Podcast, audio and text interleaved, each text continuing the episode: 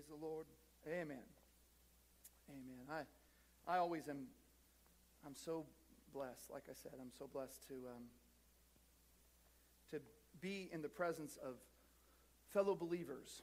I don't take it for granted, and we've been praying that the Lord will help us to unite with the body. And I don't think the body is this building. I don't think it's just this group.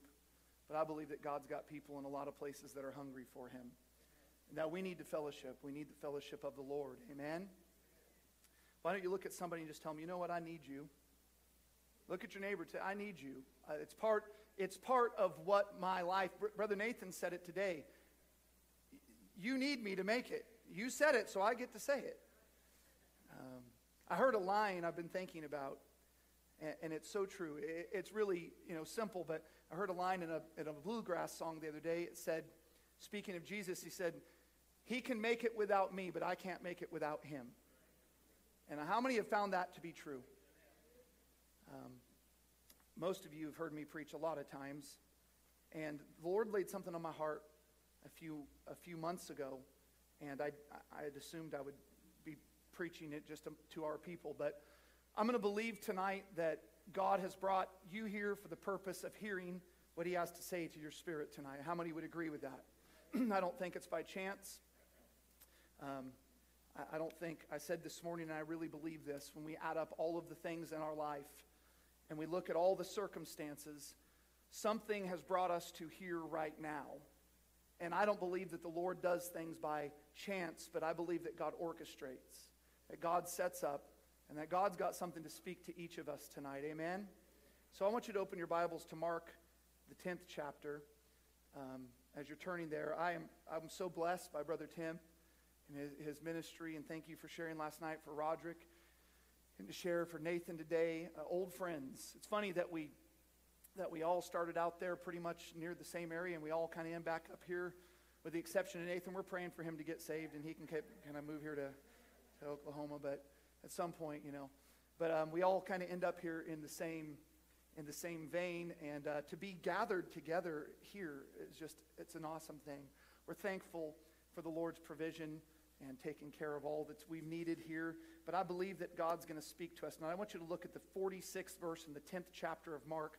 Very familiar setting or a story. Most of you would know it exactly. You already know what happened. But I want to pull out some things that the Lord just put in my heart, some things that I hadn't really thought about. And so I'm going to share them with you. And I'm going to believe that, that God's going to touch your life tonight. And they came to Jericho, the 46th verse. And as he went out of Jericho with his disciples, a great number of people, blind Bartimaeus, the son of Timaeus, sat by the highway side begging. and when he had heard that it was Jesus of Nazareth, he began to cry out and to say, Jesus, thou son of David, have mercy on me. And many charged him that he should hold his peace. But he cried the more a great deal. Thou son of David, have mercy on me. And Jesus stood still and commanded him to be called. And when they called the blind man, saying unto him, Be of good comfort, rise, he calleth thee. And he, casting away his garment, rose and came to Jesus. And Jesus answered and said unto him, What wilt thou that I should do unto thee? The blind man said unto him, Lord, that I might receive my sight. And Jesus saith unto him, Go thy way, thy faith hath made thee whole. And immediately he received his sight and followed Jesus in the way. Lord, I ask you tonight. God, we've had so many things going on, and uh, we, we've enjoyed our time of fellowship. I pray that you would steady my heart, help me to deliver what you have put in here. God, I pray that you would prepare our ears to receive your word. God, that you would open our hearts to be responsive. Jesus, and if we may have rejected your voice many times before, I pray that you would speak clearly and loudly toward us tonight, God. Speak in such a way that we cannot refuse you. Help us to hear you, Lord, and we're going to come to you, Jesus. And everybody say, Amen. Just outside the gates of the city of Jericho, there sat a unique beggar. He is the last person that Jesus heals in the book of Mark. Bartimaeus is the only person named in the book of Mark which is healed by Jesus. He holds a unique position. There's something about his name that strikes me as I read it. I don't know if you caught it, but something stood out. I've never thought about it before, and all of a sudden, a few months ago, I was reading this passage and it jumped out at me. Look at, look at the, I believe it's the 46th verse there, and it says, Blind Bartimaeus, the son of Timaeus.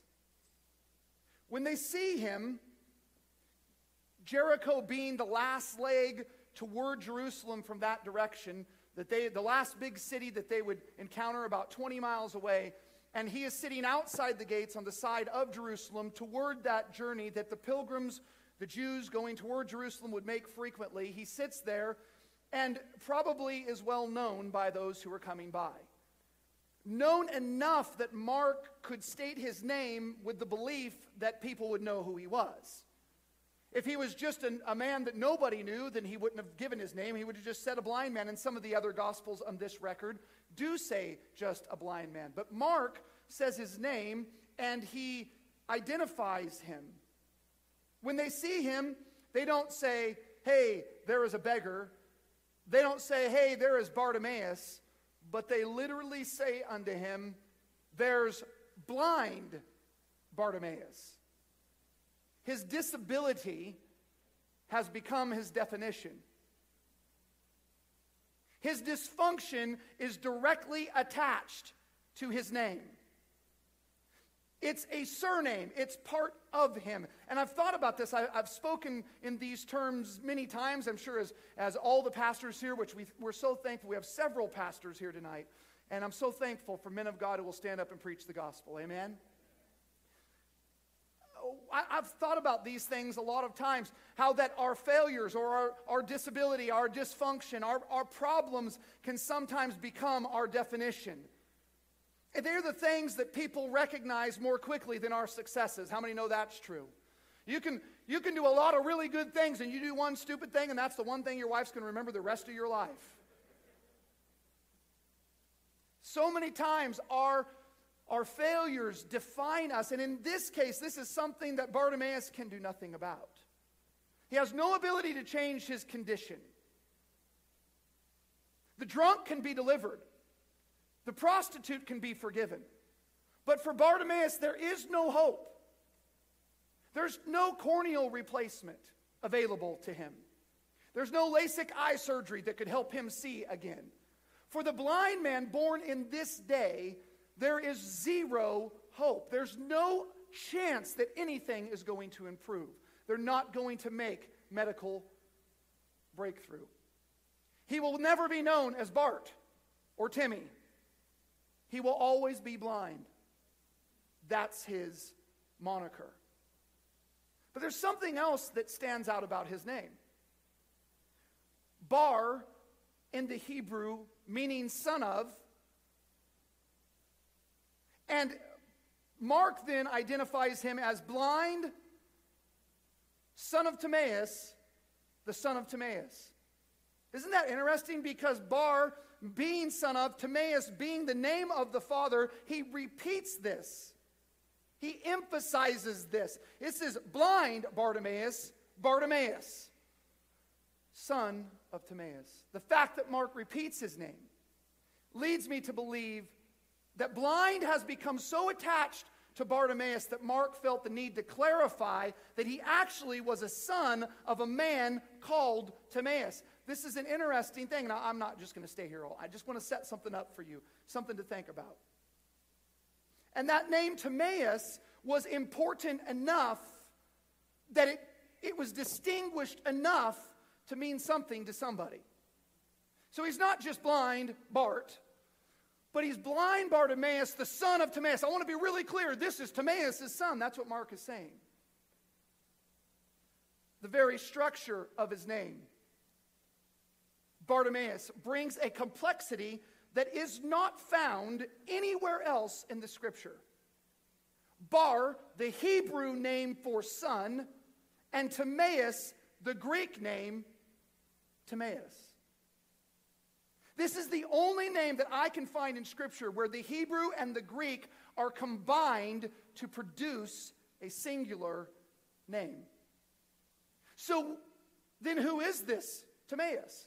That he's important enough that there would be some distinction given unto him. Well, I really do not know exactly who Timaeus is. But I can tell you something that I think is possible and at least was interesting to me because I begin to think about this. The famous Greek philosopher, Plato, wrote one of his most common or most well known works about 400 years before this time, 400 years before Christ. This book is Plato's account of the formation of the universe.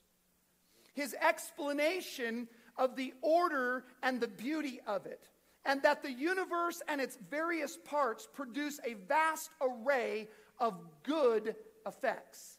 It's his answer for creation.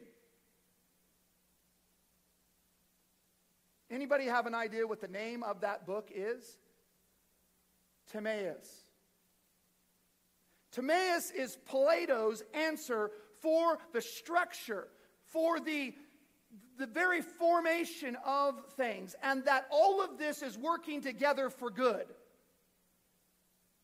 Now, I don't know if Bartimaeus had a Jewish proselyte as a father, or if he was just a well known Greek.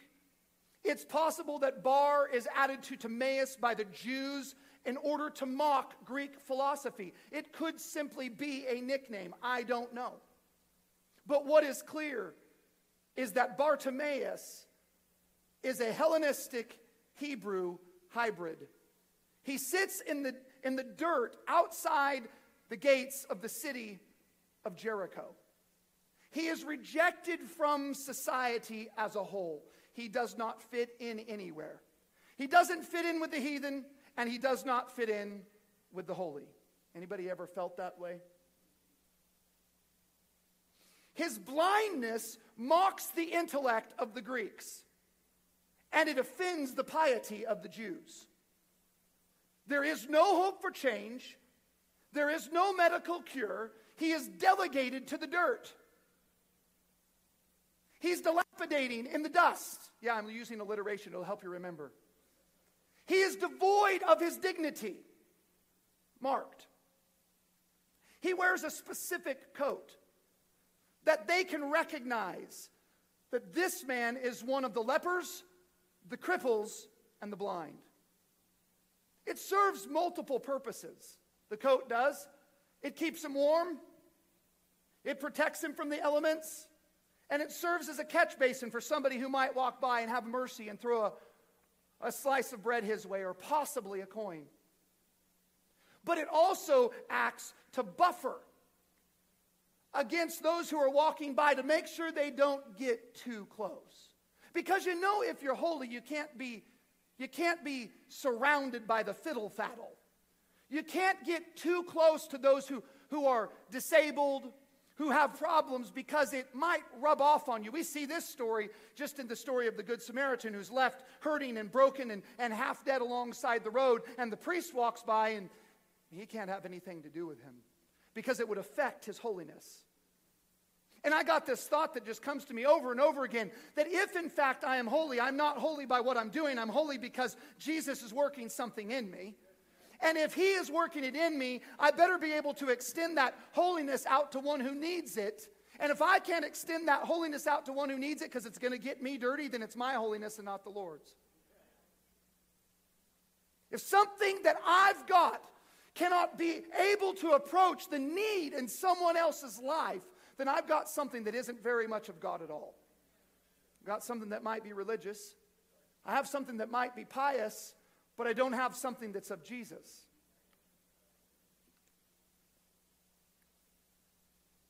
It keeps him separate.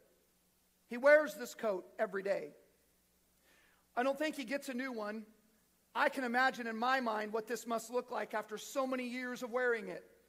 He is a beggar. He is begging for food. He's not going down and buying the newest trend in blind fashion. He is hoping to get enough to make it through the day, and then his hope for tomorrow will be that he can make it through the day. He's positioned there with no chance for change. And all at once, there is a commotion. It's headed right toward him. I don't know, you probably know this if any of you have been around blind people. Um, you may have a family member or somebody you've known, but oftentimes that those who become blind, their other senses are heightened. Has anybody ever seen that? They're able to perceive things because their hearing is heightened, or their their their uh, uh, ability to smell is heightened, and, and their touch is heightened because of, of the other other disability that this these other things raise up. And hear this commotion coming at him. He can hear it. it it's approaching him. The thumping of the feet, throng of voices. We know this happens all the time when Jesus is coming. People, there's a commotion because people are trying to get near him. They're trying to approach him. They're, they're trying to touch him. They're trying to get an audience with him. Jesus, I've got this, I got this need over here. Man, my, my daughter's sick. My son is hurting. Hey, this guy's full of the devil. He needs deliverance. And this is this commotion is happening. Now, Bartimaeus at the, at the beginning is hearing this noise, but he does not know what's approaching him. He cannot see them. Will they see him? Will they see him in time? Is he in danger? Will he be trampled by this crowd? He does not know whether he should get out of the way, whether he should stand up, whether to move right or left. All he knows is there is a commotion. It's a large crowd. And now he begins to reach around him, trying to tug the hem of someone's garment around him that might answer. Maybe the crippled man who can see can tell him what's happening. And he begins to say, Hey, what's going on? What, what's happening around me? Do I need to move? Help me, somebody. And as he's making a commotion, someone says unto him, It's Jesus of Nazareth. What's going to happen? So now he changes. He, he no longer is even looking for those around him to give him assistance. Something changes in his mindset. Hope springs to life for the first time inside of him. Uh, he has to have heard something of Jesus. He has to know if it was just a man that, that he had never heard of, he would not have any anticipation that this man could do something to help his condition. But he begins to cry out. And he says, Jesus, thou son of David, have mercy on me. His cry is unique. His cry is as unique as his name. It is different than everybody else who's cried out toward Jesus. He is the first one to call for help by using the name of Jesus. He identifies him as the Messiah when he yells toward him, Thou son of David.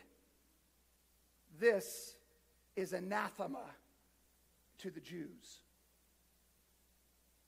I got, I got to have you stop for a moment and begin just to think on that. That by calling Jesus the Son of David, he is risking the, the, the, the help, the assistance of the very ones the only ones who can possibly help him from day to day. Those who are traveling along the way from Jericho to Jerusalem to go to their solemn feast and their fast and their celebration and their ceremonies. And they are walking by him frequently. They are the only ones who can offer him help. But when he cries out, Son of David, he offends every single Jew within earshot.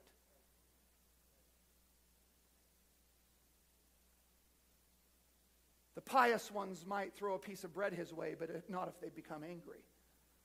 They tell him, Be quiet, Shut your mouth. Stop that. But he has now placed all of his eggs in one basket. You understand that situation? He has completely given everything. You know, I thought about this because if I had sat, now we don't know how long, but let's suppose he's my age and 45 years he has sat begging every day of his life, all as long as he can remember. He has sat begging for someone to help him for the instant. And now he says, you know what? I don't care if I live or if I die. I am throwing everything I've got into the basket of the one who's walking toward me. And if he doesn't help me, then I guess I'm just going to perish because nobody else is going to help me after this. And I wonder if that's not exactly how we have to come to the Lord. With that expectation of, I have given everything to you. I've heard my dad say many times that if this relationship, this God that we serve, this one that we talk about, if he is not true, then I guess we would die and go off into some abyss somewhere. But I have staked everything in my life on the fact that Jesus is truth. I have invested wholly, completely, 100% everything in the belief that Jesus is the one that I've been waiting for.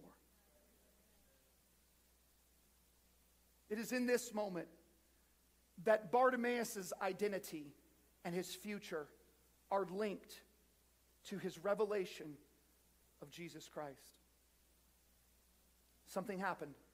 A lot of people calling out to Jesus. A lot of people saying, Jesus, I need you. But Bartimaeus says something that nobody else around him is saying. When he sees the revelation of who Jesus is, that confession gets the attention of God. I thought about this, and I, I don't want to be long here. I, I mentioned this to our church a few, a few months ago.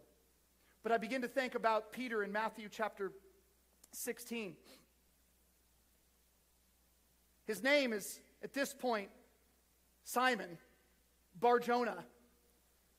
And he is asked by the Lord, Who do men say that I am? And he says, Some believe you're this one, and some believe you're that one. They think that you're a prophet, they think you're a good man. And, and the Lord says, But who do you say that I am? And in this moment, Peter's identity, Peter's future, is locked up in the revelation of who he understands Jesus to be. Because he could have looked forever. He could have soul searched. He could have dug deep, dug deep. He could have gone to psychiatrists and psychologists and he could have said, Hey, I got to find the inner me. There's something down inside of me and I got to figure it all out.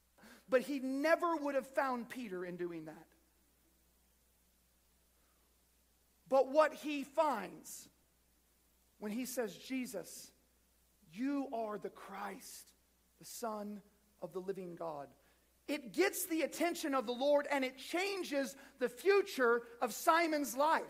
Simon is no longer known now as Simon Barjona, but now he is called Petros, the rock the one on whom so much of the church is going to be built his, his confession, his faith, the, the day of Pentecost, the book of Acts. So much of this is built on the very revelation that he professes and confesses that day. And Bartimaeus stumbles upon this same identity. There is something for each of you here tonight in the revelation of who Jesus is. If you can see him, the scripture says in John, if you can see him, you will be like him because you will see him as he is. The problem is we've got all kinds of churches and all kinds of denominations and nobody is talking about Jesus, so we're not seeing him and we're not being shaped into his image. We're being filled with religion. We're being filled with duty. We're being filled with the law. We're being filled with all those things, Brother Nathan, that you talked about today. All of this stuff we're trying to shove into the glove. And the Lord says, That's what I'm trying to fill. But we're not seeing Him. Because he's not the one being talked about. I grew up in all of that mess, and it left me broken and hurting. But now let me bring this story to each of us.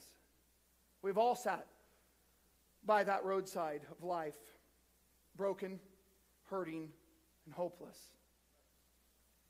Bound by spiritual blindness, unable to see or change our condition. How many could say, I've been there? Some of you might say, I am there. Bound by fleshly desire that can seem unbeatable. Bound by bitterness that has crippled our future. Bound by literal sickness that has inhibited our abilities. But I have some good news for you tonight. Jesus is walking down the road in your direction. He's here. He's here tonight. I want you to look at Mark chapter 4. Something happening on the iPad. That's okay. Mark chapter 4. This is the very first words sorry, Luke chapter 4 is what I meant. Luke chapter 4. This is the first time that Jesus now, he's, been, he's, he's come out of the wilderness, and, and we know this passage of Scripture too, but I want to bring out something that, that really is, is really plain that we probably have overlooked so many times. Luke chapter 4, verse 18 and uh, the Spirit of the Lord is upon me. Jesus takes the scroll, he begins to read.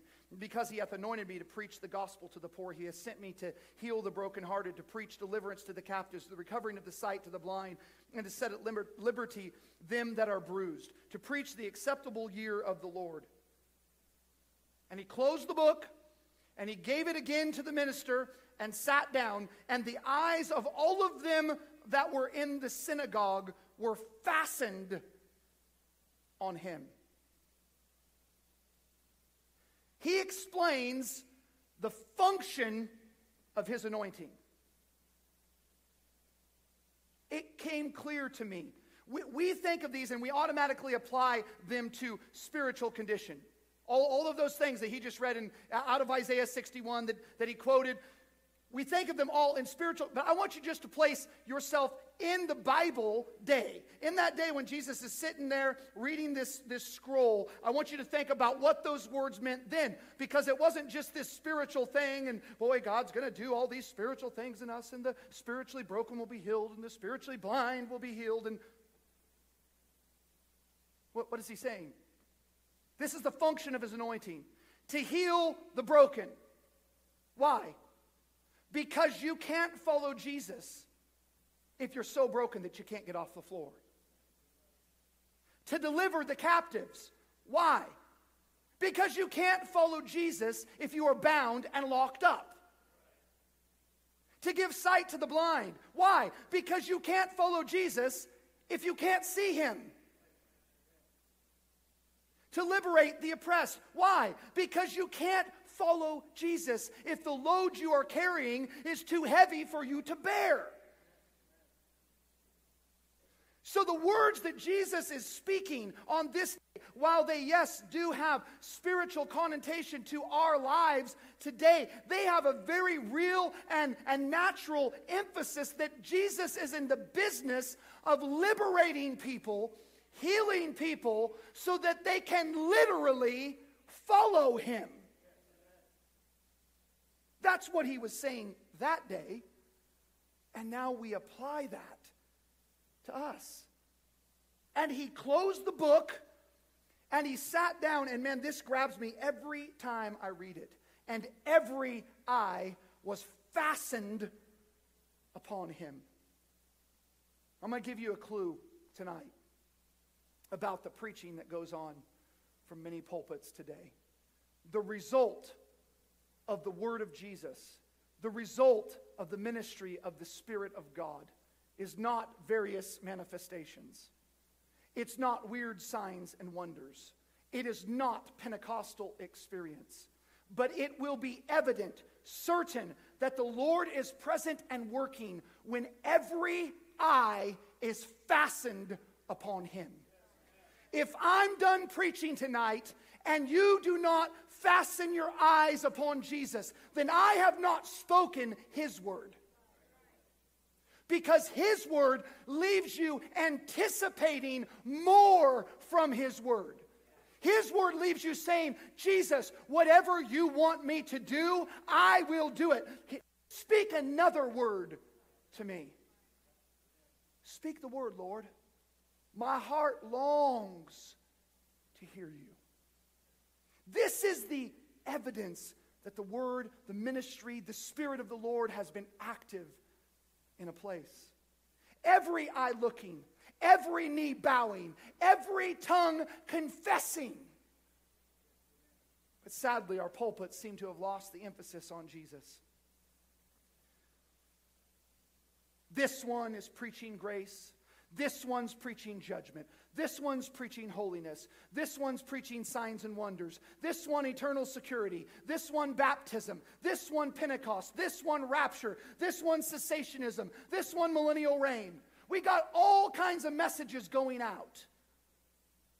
And you can take it or you can leave it. I heard, I don't know if you remember Todd Bentley, he preached, was leading the Lakeland revival. Anybody remember the Lakeland revival? I was watching it. They were broadcasting it every night on God TV, I think it was, which I don't know how that even works, but I was watching it every night, just blown away by the stupidity of what was going on in that place. And I heard Todd Bentley get up, God's anointed man, who on the side is running around with women who was a known child molester that they did nothing about, who's going out to the bars, I heard Todd Bentley get up and literally say these words. Now, I can't remember verbatim because it's been, how, 15 years, whatever it was. But I heard him say these words almost exactly. We have heard enough about Jesus. Now it's time to hear about angels. Heard it. Brother, we were talking at lunch today, and Simon was, was there, and he's not here tonight, but uh, we, Nathan and I know we've, we've, we've both heard it. Guys get up and say, Well, we've talked enough about Jesus, now it's time to talk about the Holy Ghost. We got a lot of people who are done with Jesus. We got a lot of people who are tired of hearing about Jesus. And you can take it or you can leave it. But I'm going to tell you what I am hungry for. I am hungry for the word of Christ that goes forward that leaves me anticipating and longing and fastening my eyes upon him. I don't care what else happens. Listen, and I'm not trying to beat up all these all those that maybe maybe we worship uh, and the different, different things. You got to think I'm losing my battery. I'm going to grab a mic because then I'm going to let the devil win.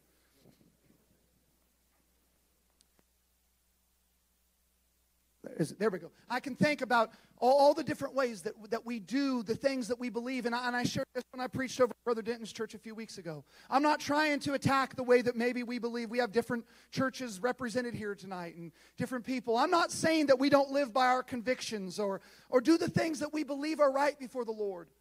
But ultimately, if it is not leaving us with our eyes fastened upon Jesus, we need to let it go.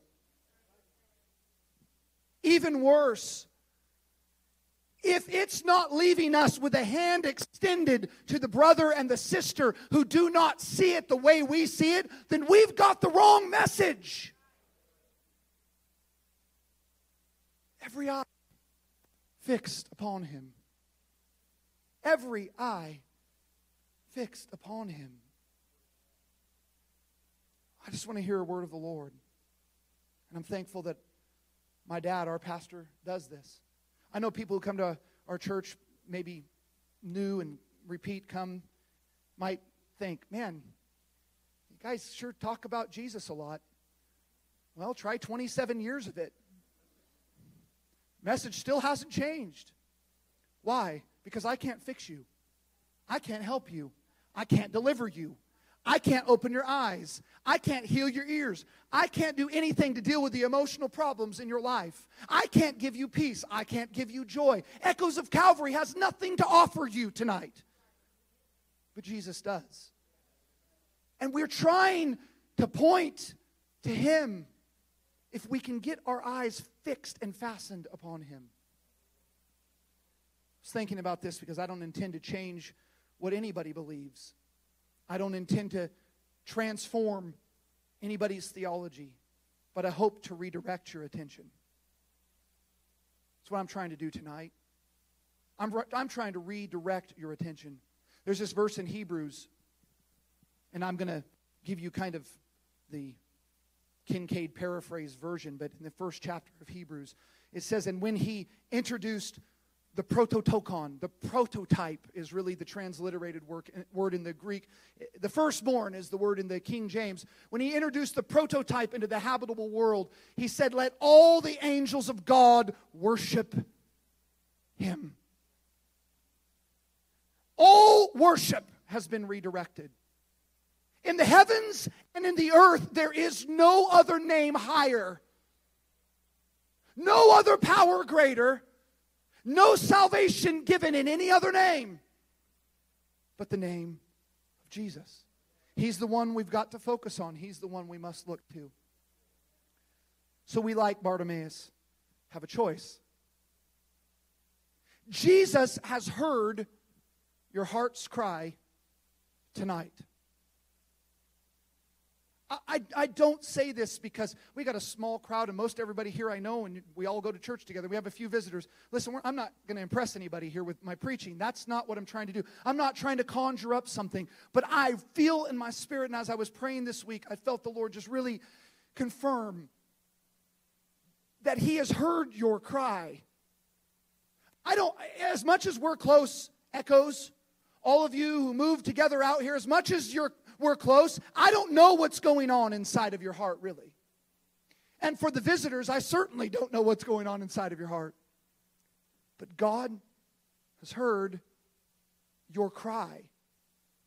He knows what is needed to fix your life. But Bartimaeus, he has a choice. He has a coat that's a friend to him. My dad shared this a few weeks ago, and I couldn't help but share it again tonight because it fits so perfectly. 15 probably years ago, we were given, me, dad, and Austin, were given these coats. We were working for a construction company, and we were given these uh, coats. They, they aren't Carhartt, they look like Carhartt. They weren't, we weren't a really good business. It was a kind of an okay business that was giving them to us, you know. Have the name brand. And that coat, our, our coat, it's got a little symbol up here on the chest. And dad has worn that coat. Almost, I, I go over to his house all the time, inside the house. And he's wearing it.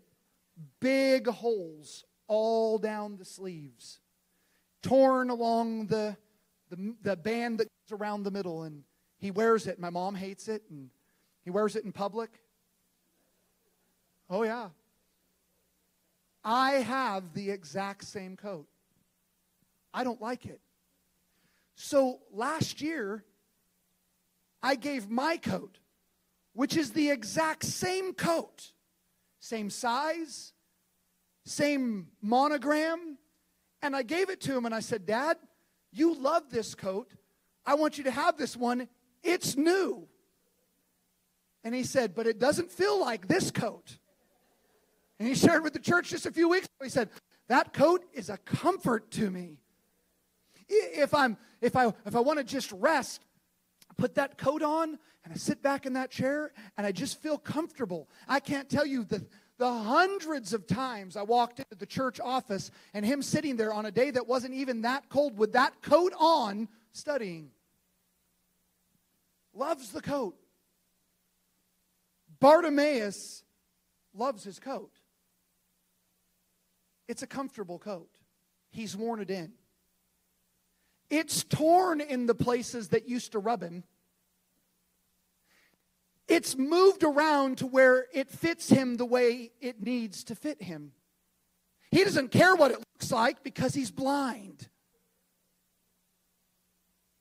But it has been his literal security blanket. In order for him to be able, he can't reach out and take something from someone. So, in order for him to be able to receive, he's got to spread that coat out in front of him. It provides for him, it comforts him, it keeps him warm in the winter, it protects him as it can from the elements. This same verse, and I don't have time tonight. I, for the sake of time, I won't read Isaiah 61. But when you, we, we've quoted so many times Isaiah 61 and 3, he will give you the oil of joy for mourning, the garment of praise for the spirit of heaviness, beauty for ashes. We have quoted this over and over and over and over again. But you can't have those things without the first verse. The Spirit of the Lord is upon me because he has anointed me to deliver those who are bound. Jesus isn't coming to give you a coat, a new coat for a blind man. That's not what he's offering.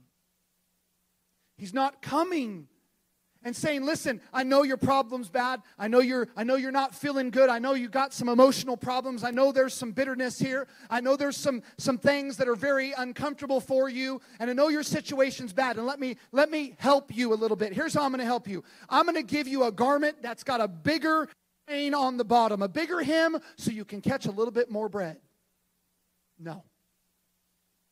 He's not giving the oil of joy to cover the stink of your mourning over your past.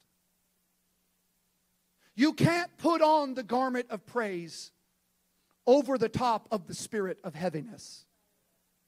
There is a deliverance, there is an opening of our eyes, there is a mending of the brokenness of our hearts. Long before the beauty, there has to be the healing. And the healing, as much as we think is going to be comfortable, I've come to find out that there's some times where God's working healing and deliverance and things in my life that I need that aren't very comfortable at all. Can someone say amen? I've found out that there's some times where I have felt, and I'm not sure it's theologically correct, but I have felt at times as though the Lord lifted his hand from me just for a second so that I could see who I am without him. Not to let me fall, but just to let me realize that without Him, I'm nothing. So Jesus is here. This old song, many of you will have heard it and know it. Tommy Bates loves to sing it. Struck my heart. Two coats were before me the old and the new. I asked my sweet master, what must I do? The first coat was ugly, so tattered and torn. The other, a new coat, had never been worn. The first man was earthly, raised from the ground. We all bore his image the whole world around. The next was my Savior from heaven so fair. He gave me this new coat you now see me wear. Now, this coat, it suits me it keeps me so warm. It's good in the winter, and it's good in the storm. My Savior has blessed me with a garment so rare. He gave me this new coat. You now see me wear. I tell you the best thing I ever did do was take off the old coat and put on the new. Jesus has heard your cry tonight. He's heard the cry of the heart. I remember a pastor came by, Brother Richard Hilton came by years ago, years and years ago, and he preached a message, and I don't remember all of the message, but I remember him talking about the woman, I believe it was the woman who touched the veil of his garment. And he said she didn't even have the words to speak, there was nothing that she could have said. But there was something in her heart and I begin to think about the demoniacs who, who really are not crying out for deliverance. Many times they're saying, Jesus, leave me alone. But there's something in the heart that he knows he needs to go by and set free. And whatever the, the condition is of your life, whatever has brought you to here today, Jesus has heard your heart's cry. And the choice that we must make is whether or not we're going to continue to cover ourselves in that old coat that's so comfortable. It seems such a silly trade. It seems so obvious to me that my dad would take that brand new coat and wear it around. But I have discovered that there is a comfort for some people in brokenness. There is a comfort for some people in addiction. I remember Dustin talked about, about some deliverance that needed in his life. 20 years ago, 15 years ago, bound in an addiction. And he shared, he talked to me, and we're trying to help him and, and encourage him. And he said, Rodney, I've discovered something. There's two ways to find peace surrender or win. Both give you peace. I know some young people that I'm concerned that they've stopped fighting and they are finding peace in the sin. They're finding peace in the brokenness. They're tired of the battle, and the battle is raging because Jesus wants to deliver you, but you've got to come to Him. But we've got to choose to let go of the old. I don't give altar calls often. Our church group will tell you that. And I'm not necessarily even calling to an altar right now. But if you would, I just want you to meditate for a moment on the condition of your life, believing that the Lord Himself has spoken to us tonight of the promise of what He desires to do in us. I've felt sometimes like that hopeless heathen Hebrew hybrid sitting beside the road, torn between an old life and a new, torn between religion and torn between relationship with the Lord, not understanding how to make it happen, don't know how to fix it. But I want to encourage you right now. If you want to open your heart to the Lord,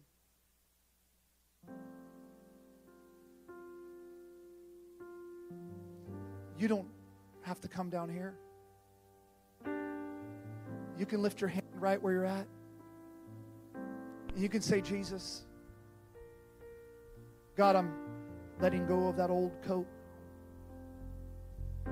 putting on the new coat. This is something that's happening in my life over and over again. There's some things I thought I knew a few years ago that I realize I don't know now. There's one solid, and it's Jesus.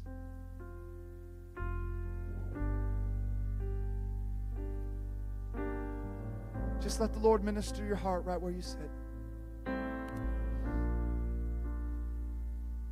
Spirit of the living God. Spirit of living We affirm your presence here, Spirit of the living God. We affirm your